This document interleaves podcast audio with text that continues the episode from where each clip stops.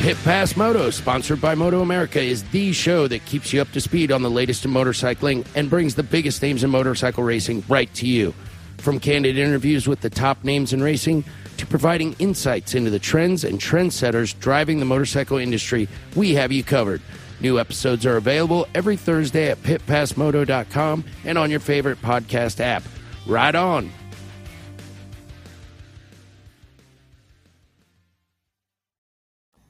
Hello and welcome to the WFNY Cornercast. I am your host, Joe Gerberry, joined as always by Mitch Crawl and Ethan Furness. Uh, tonight is a very special episode of the podcast, uh, not a Saved by the Bell special episode where someone has a uh, issue with substances, but we have um, Zack Meisel here uh, from The Athletic, uh, Indians beat writer. Uh, Zack, how are you guys doing? Guardians. Guardians. Ah! The first time, three episodes. He Finally, it it. happened. Ah, that means I have to do something. We'll figure out later what I what I actually have to do for the uh, for this for being the first one to break the uh, the seal on that. So, how are you guys doing tonight?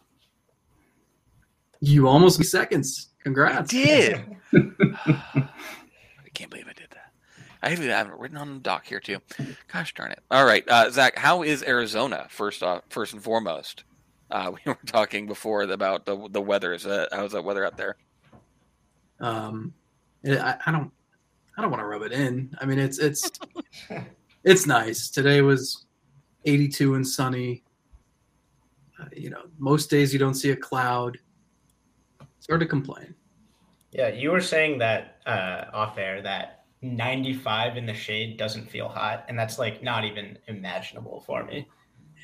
Yeah, I went. Uh, we had a day last week where I think it was about 95, 96, and uh, I don't remember where the team was, but I decided I was going to skip the game and go sit by the pool and just hammer out a couple stories, thinking, you know, I got to be by some water. It's it doesn't get hotter than this, and I was like shivering. It, it's so it's so weird. It's you know people don't want to hear us. Listen. Um, people don't want to hear us talk about the weather for all night. it's uh, it, it's so different. I mean, if we get 90, Maybe Mike Trout will tune in.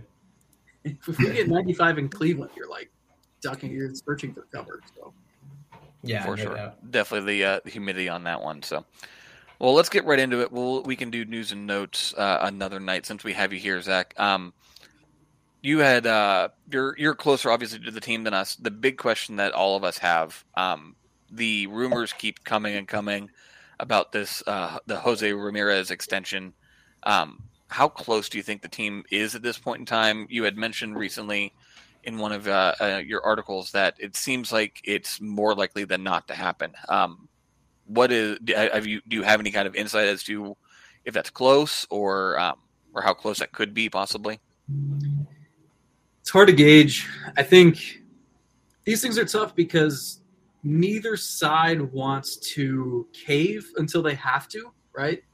You know, if you're Ramirez's agent, you're going to hold out for, I don't know, $35 million a year until the last possible second, right? And if you're the team, and we know how this team operates, you're going to hold out for 75 cents a year until you have to cave, right? So like eventually you have to find middle ground. And unlike with MLB's deadlines, you have to kind of tackle this before opening day just because the team prefers to do that. The player doesn't want this lingering into the season. So um, it, it's tough to say. I mean, they've they've been talking. I know talks sort of picked up this past weekend. They'll continue. I, I, I you know, I published a story this morning on Wednesday morning, and, and you know, I, I had sat on it for a few days just because it's really difficult to. You don't want to write something like "there's momentum" or "they're optimistic" because all it takes is one side to say, you know what, I don't think this is going to work out, even if we've had productive discussions, and then it's dead. And then, you know, you don't want to lead people down the wrong path. And so I grappled like with my editors for a couple days and was talking to sources constantly and annoying the hell out of them, trying to get the proper wording and proper sense of where these talks are. but it's just it's such a difficult thing because you you don't know, and like the two sides don't even know. I mean, who's to say that like like neither side is going to want to lay all their cards on the table initially, right? So right. it's just it's difficult. And these these these people know. I mean, you have agents and you have front office people who have mastered the art of negotiation, and so I think this is a super long-winded way of saying I don't know, um, but I will say, like, there's much more of a chance here than there ever was for Francisco Lindor, than there ever was for some of the other guys who I know fans have clamored for the team to keep, who, who they didn't. Um, for a lot of reasons, the payroll, the the dormant off season, the fact that Jose legitimately is fine staying in Cleveland forever, um, and where the team is wanting to have some foundation to build around. For all those reasons, there's more optimism now than there has been in a long time. That's uh, yep. I think that's a really important perspective to give, and I'm glad you're giving it because I think for so many, I mean, I'm a I'm a longtime Cleveland fan. I, you know, first and foremost a fan, and uh, you know, it does feel so much more optimistic, and it does feel like that. You know, you I, I understand why you don't want to use the terms momentum because it it feels like there's hope right now, and you and you don't want to be the guy who's giving false hope. Um, so I think that's really good perspective. I think. Sorry, I just want to add so much depends on who you talk to, right? So like I've talked to both camps and I've talked to neutral third parties and I've talked to like you can tell sometimes and not necessarily this example, but you can tell that you know a reporter maybe talked to one side depending on what the wording is or and it doesn't even have to be a contract extension. It could be a trade rumor, a free agency rumor. Like you can if you really read into it, you can sometimes deduce where someone's getting their information. And something like this, if you talk to one side and one side only, they're probably going to be pretty hesitant to admit that there's a lot of momentum because if that gets out, you know, if you talk to Chris Antonetti or Mike Chernoff or Paul Dolan and they confide in you that, you know what, I think this is going to happen. And you tweet that out and your perspective is just from talking to the team and it doesn't happen then whoever fed you that information is going to be pissed because people are going to be mad at the team. They didn't get it done. So it's just such a a delicate situation and you know, I think this is I say this now and I you never know when this is going to wrap up, but like I think this is going to go into early next week and maybe Jose and his agent wake up one day and change their mind. Maybe the team you know changes how they want to approach things. So you're yeah like you said like you don't want to you don't want to set everybody up just to be pissed off in the end. Right we this saw we we saw a lot of that of the um the dual sides it, during the collective bargaining agreement you know the those discussions where we were you would see one side of twitter you know one twitter account being super positive uh you know that and then another Twitter account being completely the opposite, where it was the worst meeting. Everybody was very angry about everything. You know, the the the offer was a horrible offer, and then but then, you know, going back to the first guy, it was, you know, movement was made, and we are, um, you know, that that kind of thing. So, um, go ahead, Ethan. You want did you want you were I cut you off. So no, I, I just wanted to say that's something that I really appreciate, and I think the three of us and your readers appreciate that you have access that we could only dream to have, and you're just not on Twitter being like, "Oh, I heard this. The public needs to know about it." So you really give a solid perspective for a fan base that's honestly border, bordering on apathetic right now. And both the team and the fans could really use a win and regardless of how 2022 plays out, I, I think a lot of people would consider it a success if you lock up Jose for most of, if not the rest of his career. It, it, it, I can't really think of downsides aside from, you know, maybe he somehow falls off a cliff in a few years and just, you know, it's like the Miguel Cabrera, Albert Pujols contracts. But even then, you're not paying anybody. If you're not going to pay him, you know, when are you eventually going to spend that money? What do you build around? And I've said all this to front office people too. It's like You know, this is what I mean. If you asked a thousand random Cleveland fans and reporters for their insight, like they're all going to agree, and we don't agree on much. Yeah, it just makes too much sense from a baseball perspective for it not to to happen, as well as like from the the logistical standpoint, like of wanting to stay here, the money might be right. Um, we'll see, but I'm I'm kind of curious, just because you know this team has no money committed, as you've pointed out, like, and in they have all the money, well, all the money they're willing to spend to spend on Jose Ramirez. Um, but they did promise that not promise is a strong word. They hinted that payroll would go up this this uh you know this offseason and coming into the season. So I'm kind of curious, like who else is on extension radar? Who else should we be watching? Is there anyone else? That's a good question.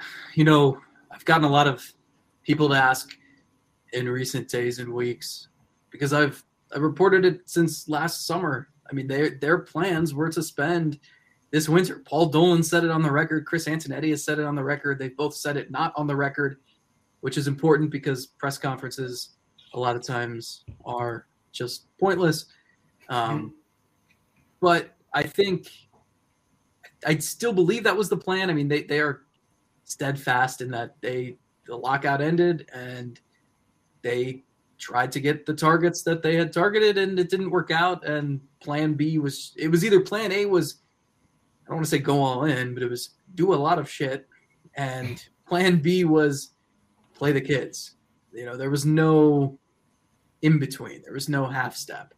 So you're right. It's like, all right, your payroll's 50 million or so.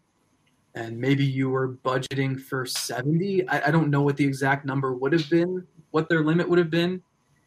Um, but it's not even just Jose because he's already making 12. So if you increased that to even if you doubled it, you're still.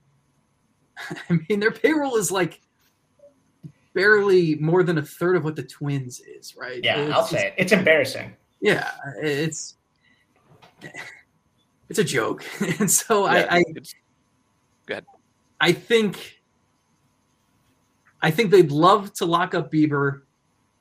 I'm very skeptical that will ever happen. Um, I think he's kind of had his sights set on free agency since before he was the unanimous Cy Young winner. Um, you never know because pitchers get injured and who knows. But it's a good question. Like, I guess Reyes maybe would be a candidate. I don't know if they've talked, but then you think if you look at the rest of the roster, the only options are probably starting pitchers. And I don't know who their second best pitcher is. I don't know like how to rank those other guys two through five. I have no idea. So I don't know who I would, if I were them, who I would offer a contract to and how much it would be for. You know, the interesting thing that I don't think has been talked about much or at all, and this is probably more for a year from now, but you know, you think about these teams that don't spend money, how do they lock up their players so that you don't have this vicious cycle where anytime a good player gets to second year of arbitration, you're trading them. It's to sign them before they reach the majors, right? And I just Ronald Acuna. Yeah, like a year from now, give George Valera a seven-year contract. Give Brayan Rocchio a seven-year contract. Um, it's a little bit of a gamble, but if those guys pan out the way you think they will, then you got them locked up for cheap for a long time, and you can build around them. Right, and goodwill amongst the fan base too. Only they cared sure. about that. so you mentioned um, Plan A would be not necessarily all in, but uh, you know there were some options out there. Um, we've seen Matt Olson be reported. Do you know of any other trade targets that were possibly out there or free agency signings that uh, they missed on? They went hard after Jesse Winker. They okay. went. They were interested in him last season too. Um, I don't know what they would have given up. I mean, prospects, but I don't know. Right. Who they didn't want Eugenio Suarez's contract. I think that's what um, did that in when the Mariners were in, were fine taking him. It, I mean, it, it was like, like I, I thought I was going to be writing the Guardians acquired Jesse Winker. So Um, but the thing that I don't know is, you know, they're not like those two guys, Olson and Winker. They had two years of control each. So, you doesn't it seem like you're speeding up that timeline? You know, they're not one Jesse Winker away from a championship. So I think there right. would have been a ripple effect there where if you get one of those guys, you're probably going to be pretty aggressive um, trying to add more. Interesting. We, uh, I, it, I know there's uh, been long rumored Twitter interest in Jesse Winker, so it's kind of good and uh, nice to know that that was not uh, ill founded. Um, and that was definitely somebody that we would have uh, uh, liked to see out in out in the outfield. Um, Ethan, go ahead. Uh, you wanted to, uh, you're, up next before going in order.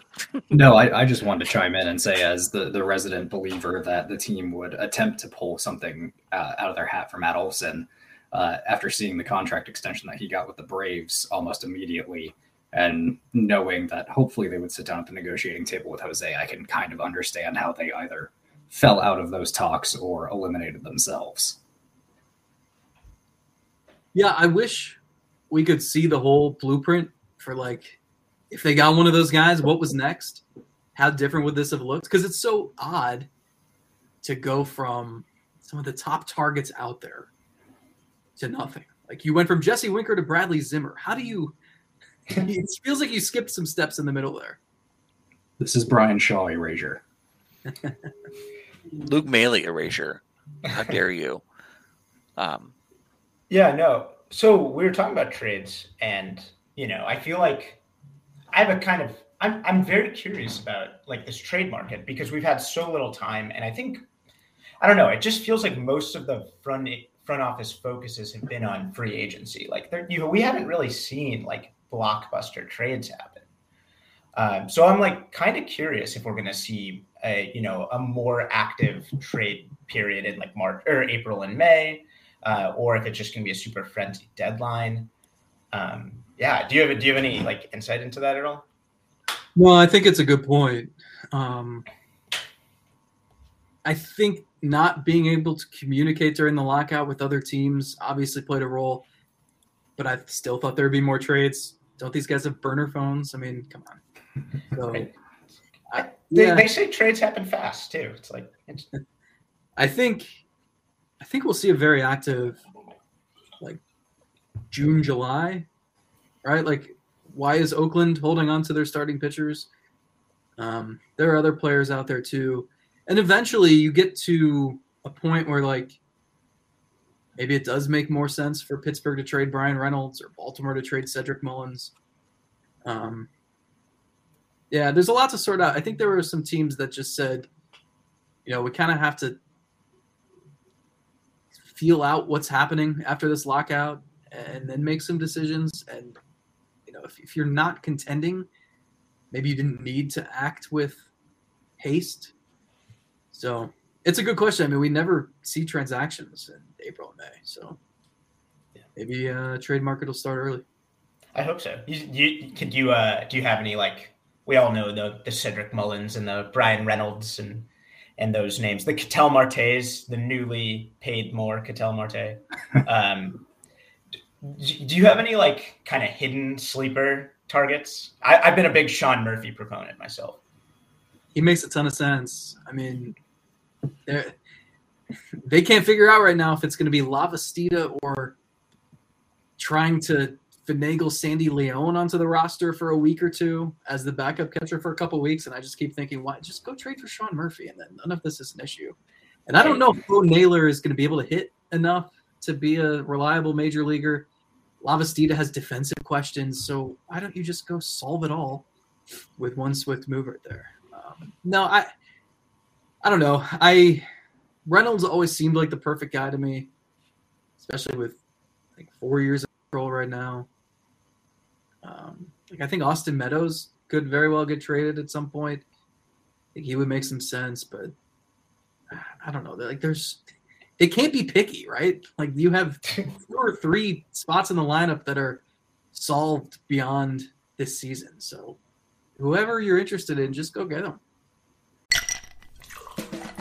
Hi Hi, this is comedian and writer, and let's be honest, I do a lot of things. This is Dino Tripodis, the host of Whiskey Business, the podcast not so much about whiskey as it is one with whiskey. Yes, we drink and talk about whiskey, but we do so much more with so many interesting people. For example, we talk to comedians like Greg Warren. You know, I don't want to brag, but let's just say I can walk into a Red Lobster and get whatever you know, I think the pause right there is probably more important than the word. Amazing athletes like boxing champion Buster Douglas. When a fighter's down and he's looking for his mouthpiece instead of trying to get up, that's when I knew it was over. Yeah, yeah, right? And yes, Bigfoot chasers. Do you believe in Bigfoot? And if so, does he really eat beef jerky? the Bigfoot thing is people have seen these, and, and, I've seen a lot of compelling evidence about it. It's Whiskey Business with Dino Tripodis. Join us for what we call a good conversation with a good pour.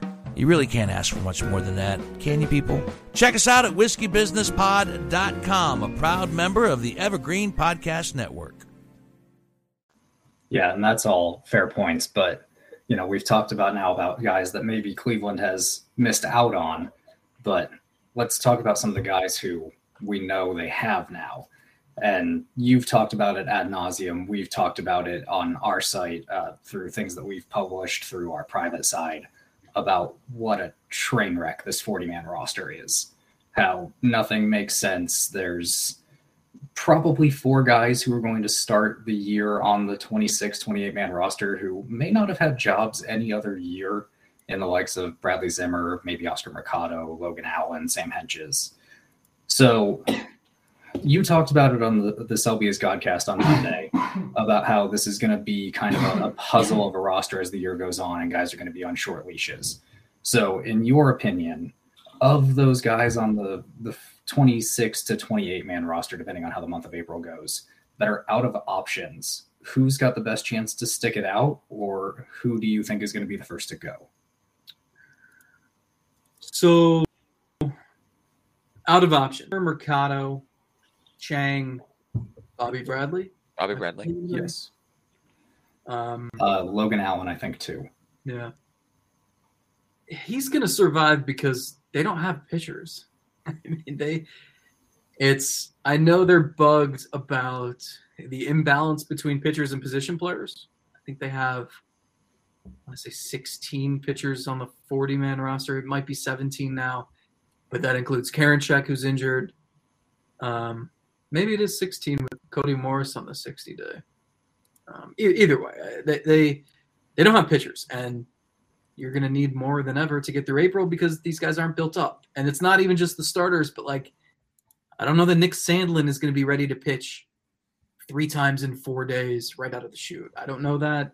You know, can do you know you can rely on Anthony Gose to throw strikes every time? Do you know what you're going to get from Trevor Stephan? Like I, the bullpen's a mess. So anyone who's on the 40 man roster is going to be needed. With the position players, Zimmer's got to have the shortest leash. And I, I've, I never understood why they tendered him a contract. I understand defensive value when he's in center field, but he's not going to be here. I understand speed and the occasional 480 foot home run somehow. Um, but 60 strikeouts apart. Yeah he's probably more valuable to another team than he is to Cleveland. And I, I'm shocked that they haven't just traded him to like the Marlins or the I don't know, the Phillies for cash considerations. That still could very well happen. Um, so I would think he's got the shortest leash. After that, I, I guess I mean like you could say Chang because they have so many infielders, but I also think he's probably the most likely of the four to produce, but I, am not confident in any of them. I, Chang feels almost like the most trusted out of the out of the infield mix out of that, just because he's been around for so long. It, he struggled early on, but now you know this the end of last year he picked up uh, his production a little bit. I feel like he's a little bit more of the trusted guy, but yeah, he, he definitely has the lower ceiling though. Either so, but like Ethan, to your the, the overarching point here, the you'll see waves this season, right? Like we're gonna see some Zimmer and Mercado and Chang and Bradley probably. Um, and it wouldn't surprise me if eventually Naylor's your first baseman and Steven Kwan's in a corner outfield spot. and Arias is at short, and Jimenez is at second. So I, I think it's going to be similar to last year, where it feels like extended spring training sometimes. But you should see more movement because guys are running out of chances, or you're dipping into the farm system for prospects who weren't ready last year, but who are ready this year and who actually have upside. Yeah, it's, it's oh, I was Go just ahead, going to say it's, Finish up your it- point.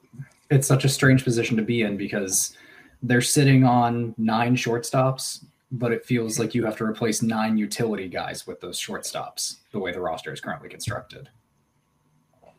Yeah, and, and who do you like? Maile getting injured? Like they might have to DFA someone to add Sandy León for a week or two, and like who do you DFA? You can't DFA a pitcher because you need you don't have enough. You can't anybody DFA else is going to jump on that prospect that you cut. Exactly. So they're. I ran into a front office person um, at one of the games this week, and I, I was working on a roster projection story, and I'm like, "Is it as impossible to put this puzzle together?" And they were like, "Yeah, let me know when you're done with that roster projection story. We can figure out what we should do. I mean, it's just brutal. And I know, like, to the common fan, they're just like, "Well, who cares? Cut Bradley Zimmer, cut Mercado, cut everybody." But you have to do this the right way so that the guys are getting the right opportunities, right? Like, you can't. Obviously, no one's going to shed a tear if Zimmer is gone or if Bradley's hitting, if he's got a 600 PS in mid-May and they let go of him. But you, you have to do it in the right way so that guys are coming up at the. right You know, you got to get an answer um, and or Chang before you can call up Arias because otherwise you're going to have all these guys up at once, and you're not going to have enough playing time for all of them. We kind of saw that last year. Like Owen Miller, I don't know if he can hit or not, but he needs to play more than like twice a week.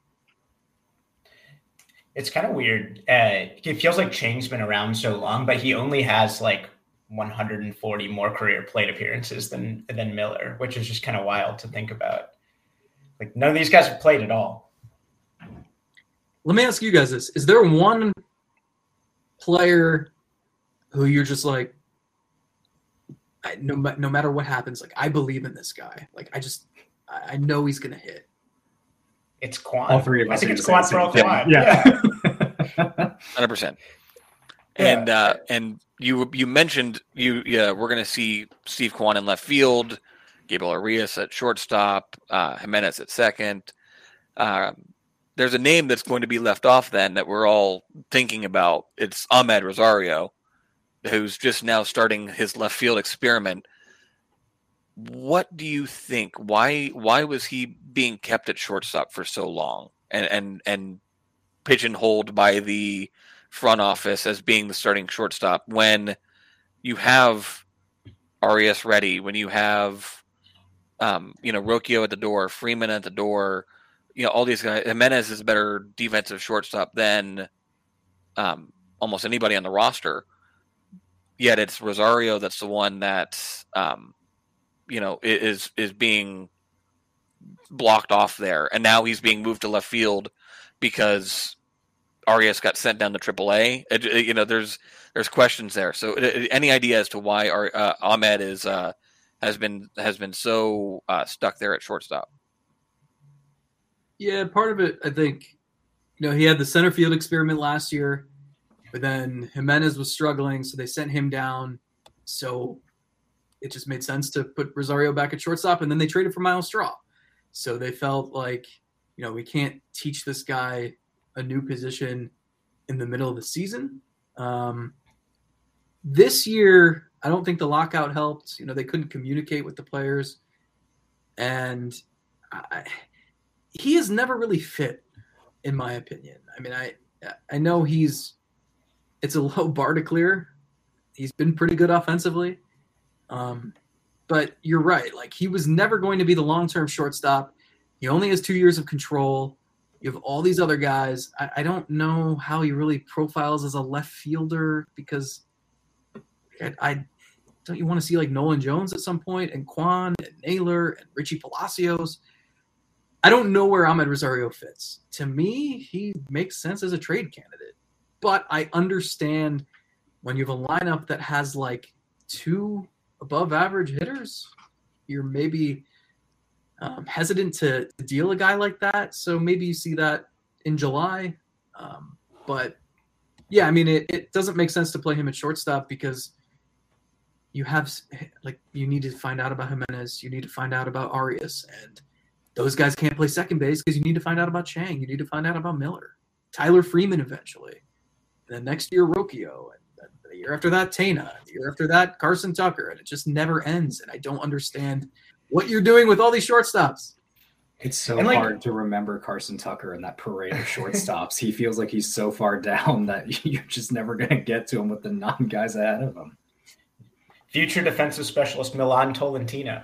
No, um, no, I um, I feel like I have like this deep love for Richie Palacios. Um, obviously, like never met the guy, and I've watched him on minor league TV, like you know, a dozen times or whatever. But like the guy is small, which I'm five seven, played in high school. Like I have a very, uh, I have a, a, an appreciation for the small player.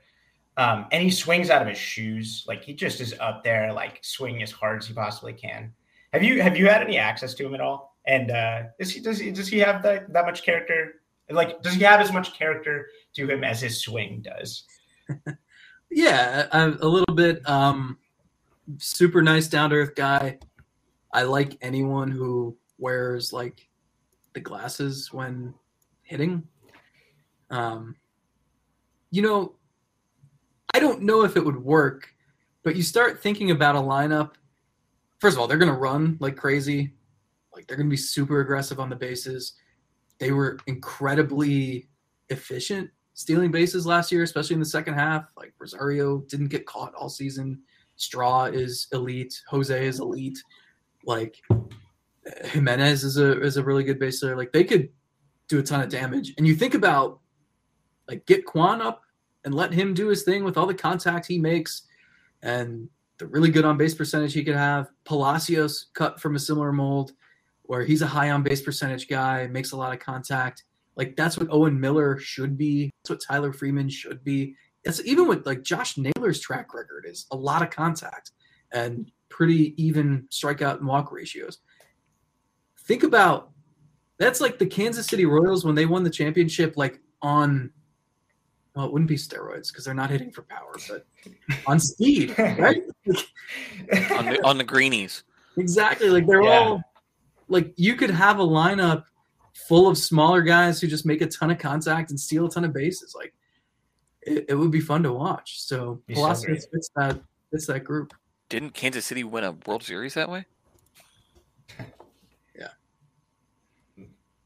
it can work. So, Zach, you we've I, I think it's been pretty well documented that the the farm system philosophy and the draft strategy has been these smaller contact, good on base percentage, high speed kind of guys and it's nice to kind of see that paying off. But something that I, I've noticed and was brought to my attention today is that the team had a not insignificant number of guys having really good numbers at the plate this spring and really small sample sizes. And I'd like to think some of that is attributed to new hitting coach Chris Valaika. So I, I, know you've got access to the team. Is there anything that you picked up or have talking to him about that he's doing differently that these guys are picking up on more so than they did with Ty Van Burkleo? Or I, I know I read this morning uh, in your Kwan piece where he took one look at him and said, "No, I'm not touching that." it's it's interesting. I mean, Chris Valaika kind of has it made because he's just not Ty Van Burkleo. So he's gonna, he's gonna have the highest approval rating of a Cleveland coach um, for a long time, probably. And that said, even he has admitted like there's there's a learning period. He wasn't able to talk to players. He wasn't able to get to know them during the lockout. So the lockout ended, and he took a few days where he just texted or called every single player he could to just start building that relationship because you can't he watched a video of everybody during the lockout but you can't like just get in the cage with them once and start making all these changes. You have to learn their tendencies, learn like how they prefer to be taught, what's their appetite for data and technology. Um, there's there's a lot to it. So even he's admitted like th- there's been a period. It's been, I mean, it's basically it's been what two weeks. Uh, when did the lockout? Like two and a half weeks ago. Something like that. There's a that period where he's Has it really only been that short of time? So he's just been watching and trying to learn about these guys. Um, so I don't think we can just give him credit for transforming everything already, but I think this has been trending in a better direction. And you could say there was only the only way to go was up because their hitting has been so bad for so long. Um, but they started making some pretty substantial changes a few years ago just in how they operated and um, like the way Kwan was describing like how they remade his swing like I had never heard of that before where they're I mean you know they do that kind of stuff on the pitching side where they have a lab and they're just like analyzing you and your your mechanics. Um, so I guess it's good that they're doing that on the hitting side now too and looks like it is slowly starting to pay dividends Yeah. Well, they're still doing it on the pitching side too. Did you happen to see uh, the Eric Longenhagen Fangraphs piece today? If it's Is it- okay if you didn't. I, is, is Espino Yeah, he basically pumped Espino up to uh, a 60 future value, which is like absolutely insane, right? Like that's so exciting. Um, what, what do you see with like the pitching pipeline? I mean, I think Pilkington went tonight and threw about 50 pitches. Is he on the major league squad, you think, in, in April, being one of those uh, bulk arms? Yeah, I think it depends. I don't know if they're going to carry nine relievers or ten. It might depend on. You know, Solly might be stretched out. Like that guy's crazy. I mean, he's he stretched out quite a bit. Like I don't know how many pigbacking options they think they need. Um, so originally, I think it would be Eaton or Tobias Myers, but I guess it's possible it could be both. Espino, That makes though, I mean, like, you, you got a high school kid who was like throwing 98 against poor little pimple faced 17 year olds. Like, that's, that's not fair. They were they were basically or in his in the piece he was basically like yeah if this guy was in vanderbilt at vanderbilt last year he would like have better stuff he would be more hyped than jack leiter and you know more hyped than casey mize. And like that just like that is the stuff to dream on as a cleveland fan. Holy cow i can't wait. Definitely feel And like it's the Vince crazy McMahon because- just go ahead their zach. pitching, success- their pitching success has been with all these guys who weren't heralded prospects. Like, you know, be, none of these guys in the McKenzie, obviously, but he was a first round pick. But you know, Kluber and Bieber and Plesac and Civale, and those were not guys who were uh, on these radar. So Yeah. it's crazy to think what could this pitching someone who throws 100 miles an hour and has a nasty slider. Right. Like McKenzie's a unicorn. Like and and the other guys, yeah, they're just kind of like they kind of had what seems like kind of typical normal profiles. And what are they gonna do with this guy who's basically just like, you know, an absolute machine? Like just bigger, taller, stronger, throws harder. His his slider is like class A speed slider. It's like 92 to 94. Oh my god. I just can't wait. I'm so excited. Uh, speaking of excited, Zach, you are obviously down there in Arizona with the team. Um, who is the one guy that you are most excited about, or that you think is going to just absolutely show out this year? Pitching, So- hitting, it doesn't matter. I think McKenzie, I think McKenzie, um, you know, with him, like, it, I don't want to like say it was just simple, but it really was like flipping a switch. He needed to like, he needed proof that he belonged, that his stuff played. That 2020 season was so, I don't know, it was weird, and he hadn't pitched in two years and is just thrown into the action and. Um, initially thrived and then you saw like his velocity plummeted as that year went on. So that was like a nice little sneak peek, but he didn't go through the ups and downs of a full season, keep his arm in shape and get a good routine going. And so you have to go through those growing pains, and he went through them, and then he, he rebounded from them. I mean, I, I think he's got such good stuff. You called him a unicorn, and like he can throw 92 if he wants, and because he's just got these long, skinny arms, it gets up on a hitter so fast, and he's got the curveball to go with. I mean, he's. I'm excited to see him over a full season in this new. It's like Triston. I know I belong here, and I'm better than you, McKenzie. Instead of, I'm nervous to throw a pitch over the plate, and I might not survive the first inning. Don't you that I'm a grown up. Me too. Yep, me too. But you know, these days being a grown up can really suck. Luckily, we're grown ups who grew up in the coolest generation. We had video arcades. And also some of the best TV and movies ever made. We lived the origin of awesome consumer electronics. The list goes on and on. Yep, Generation X. Exactly. And we're Gen X grown up. Every week, the Gen X Grown Up podcast explores media, tech, toys, games, and more from both yesterday and today. Through the eyes of Generation Xers who absolutely love that stuff. You can find us on iTunes or wherever you get your podcasts. Or find us on our website, genxgrownup.com. Life sucks as a grown up. All right, you think that was good enough? I, I hope so, man. I'm tired. Who listens to a promo on a podcast and then goes and listens to a different podcast? right. I, I, I've never done it. no. right. Yeah, I mean, the, I will never forget the uh, the White Sox game where I think, um, I like a podcast that I really like, Effectively Wild, did like a little segment on it. I think it was the longest streak of three true outcomes to open up a game. He, I think he struck out six, walked four, and gave up a homer or two homers or something like that. It was, it's like let's not see that Triston anymore, please. I think every Cleveland starting pitcher goes through that. Like Danny Salazar, his 2014 was full of those. Trevor Bauer had it for a while. Clevinger had some of those. It's like a rite of passage, I think. Yeah. Well, let's. uh Well, I guess. I guess now. uh You know, I we've cursed Konnor Pilkington to the same fate. Hopefully not. Hopefully not.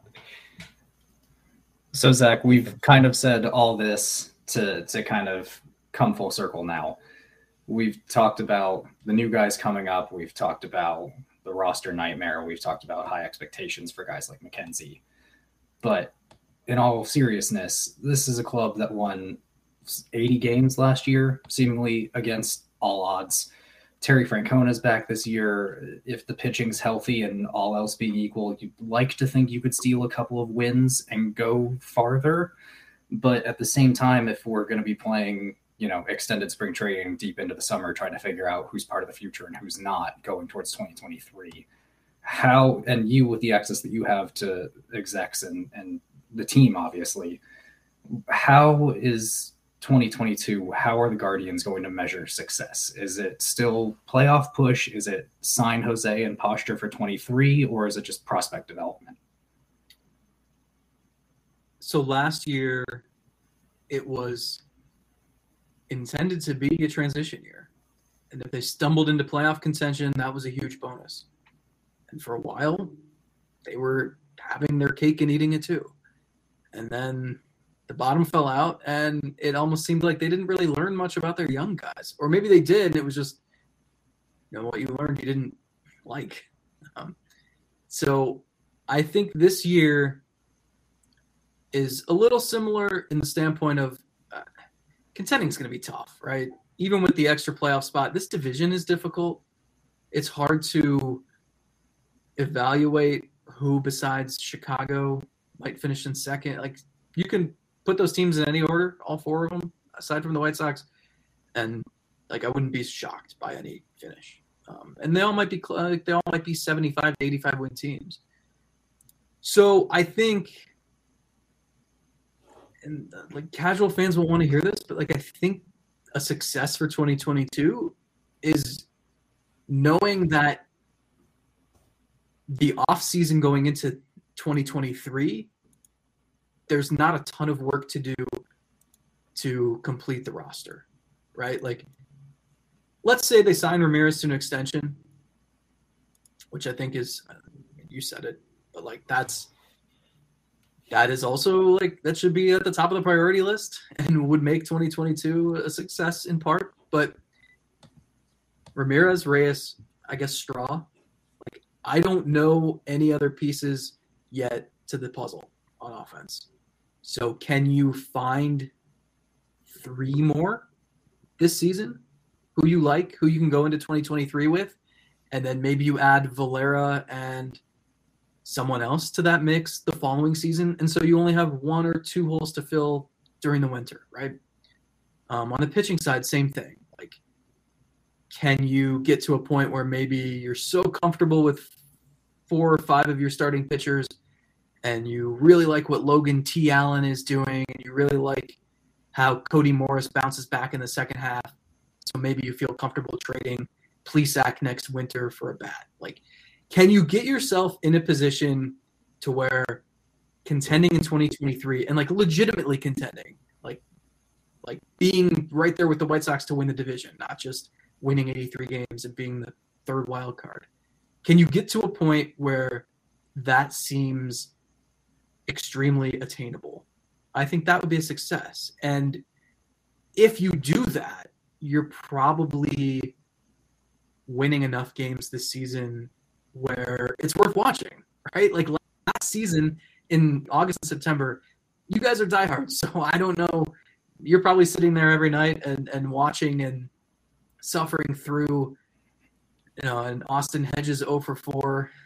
And I'm like falling asleep in the press box and getting hit with a foul ball. But like, if if things go the way I just described this year, then August and September, even if they're not firmly in the hunt, it should still be worth watching because you're seeing Arias blossom. You're seeing Steven Kwan hit 330 with a 410 on base percentage. You're seeing um, Jose Ramirez go for a 40 40 season. Like, and you're seeing a rotation establish itself as the next great Cleveland rotation. So there are a lot of elements to this season where winning and development can go hand in hand, but getting there is going to be tricky. I, I, love that answer because it's it's a true dose of reality, but it's not as bitter as the casual fan might might take it to be at first. Because I'm with you. I, I I don't know if they find three guys. I'm I'm gonna you know hope that they get two, but at the same time, it should still be entertaining, watchable baseball for a full 162 if everybody stays healthy. Yeah. I also the one thing that I, I wanted to add to that is it just like if we just talk about a counterfactual, if they don't sign Jose Ramirez, like how can they possibly contend? How can they possibly contend like in the in 23 and beyond? I mean, what path is there to success without Jose Ramirez, right? I mean, I think that's the big issue that we fans have. Like, you know, how, how how can they honestly say that they're they're trying their hardest to compete when no if they don't sign Jose Ramirez because there's no path to success it feels like without Jose Ramirez right? I don't know. It, it's just it's a vicious cycle.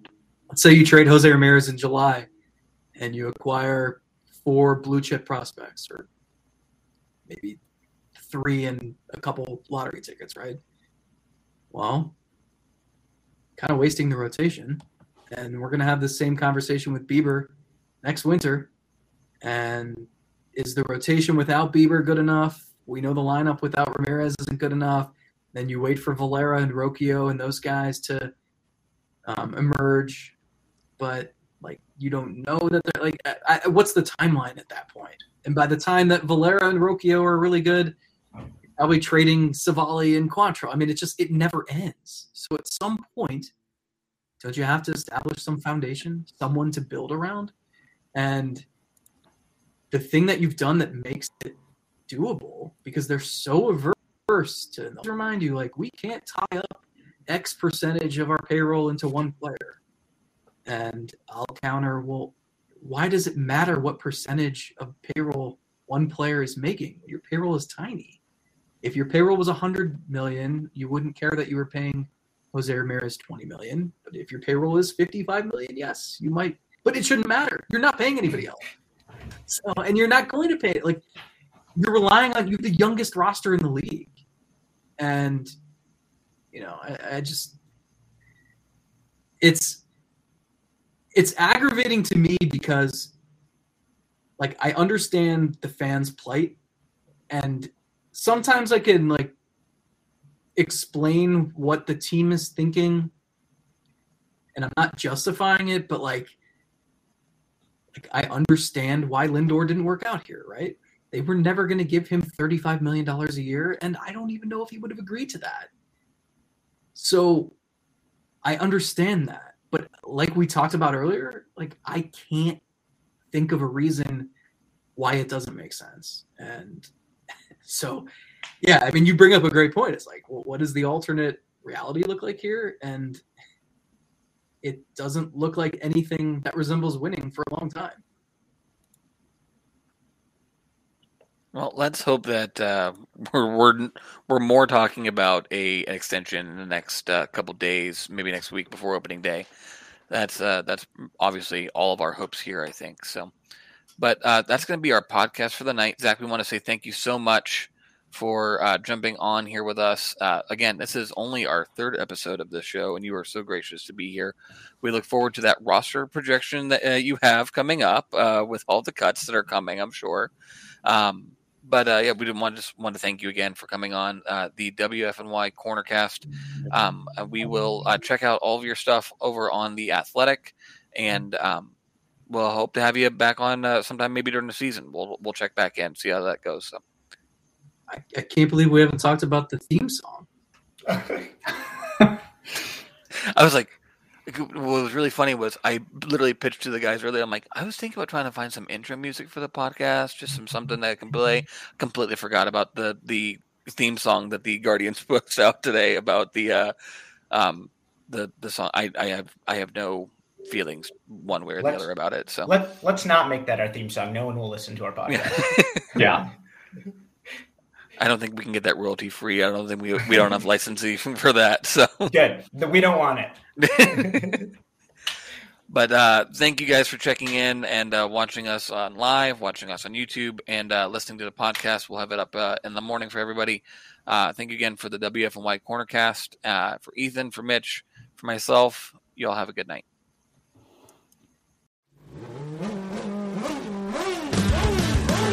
Bruce Martin, host of Pit Pass Indy. Each week, I go behind the scenes of the NTT IndyCar Series and introduce our listeners to the biggest stars of IndyCar, which features the Indianapolis 500 as its cornerstone event. The men and women that compete in IndyCar may be the bravest athletes in all of sport, as danger lurks around every corner. They are able to look danger in the eye without flinching. That is why the NTT IndyCar Series features the best racing on the planet.